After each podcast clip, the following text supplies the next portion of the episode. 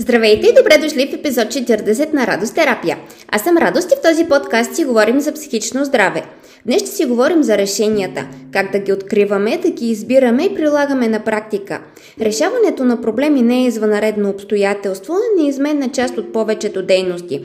Част от процеса на постигането на дадена цел е преодоляването на препятствията по пътя. Понякога обаче трудностите по пътя си ги създаваме самите ние. Как точно го правим? Ами като се фокусираме твърде много върху това, което се е объркало или би могло да се обърка, вместо върху това как могат да се оправят нещата. Или върху това, което все пак се подрежда в цялата тая бъркотия. Друго, което правим е да премисляме твърде много какви биха били негативните последици, вместо върху детайлите на проблема и неговото истинско разучаване, за да можем да го разберем в неговата същност. Фиксираме се, се фрустрираме твърде много върху невъзможното, вместо да си дадеме сметка, че решението реално съществува. Просто трябва да го открием. Подхождаме с предразсъдъци вместо с любопитство. Смятаме, че отговорите трябва да бъдат лесни и бързи и забравяме, че е по-важно какви са въпросите, защото те са пътя и правилните отговори се крият зад правилно зададените въпроси. Емоцията, която ни залива, може също да възпрепятства решаването на проблема. Обидата, гордостта, гнева и отчаянието не просто не ни помага да стигнем до решението, те ни водят в съвсем различна посока. И така, след като стана ясно какво може да възпрепятства намирането на решение, да видим какво може да помогне да го открием. Началото на решаването на всеки проблем е дефинирането на проблема. Трябва да сте наясно какъв проблем точно трябва да решавате. За един конкретен проблем ли става въпрос или за няколко свързани? Ако проблема е многокомпонентен или са няколко свързани, можеш ли да се опиташ да ги отделиш като отделни казуси за решаване? Да опиташ вместо да осложняваш нещата, да ги опростиш. Така може да се постигне повече яснота, пред какво си изправен и по-малко фрустрация, защото са отделни по-малки препятствия, а не едно огромно и повече увереност, че можеш да преминеш през тях. Другото, което е важно да си изясниш, е доколко си наясно самият ти с проблема, който имаш. Понякога представата за проблема е доста мъглява и недобре структурирана. Сигурен ли си, че точно това е проблема? Едно доста неприятно нещо е да се окаже, че решаваш не истинския и несъществения проблем. Такой всъщност е истинския проблем. Можеш ли да го опишеш с една или няколко думи? Кратко, точно и ясно. Къде е локализиран проблема? В житейска или междуличностна ситуация или в теб и в начина по който приемаш и преживяваш нещата? Защо това е проблем за теб? Какво конкретно го прави проблем за теб? Чисто субективно, с какво не си окей? Какъв ефект оказва този проблем върху теб и твоя живот? Този въпрос изключително много помага да разберем истинската причина, защо дадено нещо е проблем за нас. Кое не е лошото, което проистича от този проблем? Има ли нещо хубаво в него? Някаква косвена красота? Или пък урок? Какво му е специфичното на този проблем? Дяволът е в детайлите. Обследвай го внимателно. Кой друг освен теб е въвлечен в този проблем? Има ли някой друг освен теб, който да се е срещал с този проблем и преди теб?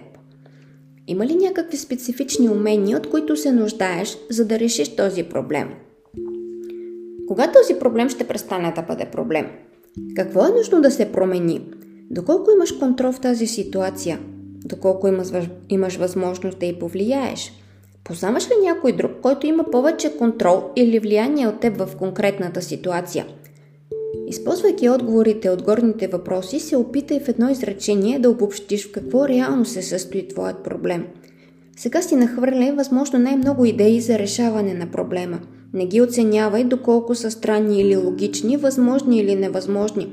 Просто се опитай да си съставиш възможно най-голям списък с начини да се справиш с този проблем. Обмисли как биха подходили други хора към този конкретен проблем. Особено е полезно, ако можеш да достигнеш до решение от позицията на някой, който би видял нещата по различен начин от теб и има по принцип различни стратегии за справяне от твоите. След като имаш вече готов списък с вероятни решения на твоя проблем, обмисли плюсовете и минусите на всяко едно от тях. След това избери едно, което да приложиш на практика – Ако е нужно, си състави план за действие. Какво ще направя, кога ще го направя, към кого ще се обърна за помощ. След като приложиш избраното решение на практика, проследи внимателно какви ще са резултатите. Може да се наложи да коригираш нещо в реализацията или да избереш друг подход към проблема от списъка, който си си направил по-рано. Не винаги първото приложено решение се оказва най-удачното решение, защото на теория няма разлика между теорията и практиката, но на практика има и нещата далеч не винаги се осъществяват така, както си ги мислим. Но пък толкова много неща в света са се случили от някой пореден път, а не от първия. Така че това, че първото решение не е сработено, нека не те отчаива. Решение има и ако упорстваш, ще го намериш края на днешния епизод, посветен на решенията, ми се иска да ви припомня и още нещо, за което сме си говорили и преди. Ефективната стратегия за справене е да се фокусирате не само върху търсенето на решение на проблема, но и върху това да се почувствате по-добре. Понякога, преди да откриете решението, трябва първо да откриете спокойствието и уравновесеността вътре в себе си, а след това креативността и любопитството. За целта е нужно да се дистанцирате от гнева, фрустрацията, притеснението, безпокойството безпокойството и безнадежността. А понякога е нужно дори да си почините, да се наспите, да се нахраните. Защото за да се справите с каквото и да е, трябва да имате ресурс за справене. Нали така? а когато сте изморени, нямате много достъп до тези неща. Надявам се този епизод да ви е бил интересен и полезен. Ще се радвам да ми пишете и да ми споделите кои са актуалните теми при вас и за какво бихте искали да си говорим в следващите епизоди. Желая ви много усмивки и хубави случки и до следващия понеделник.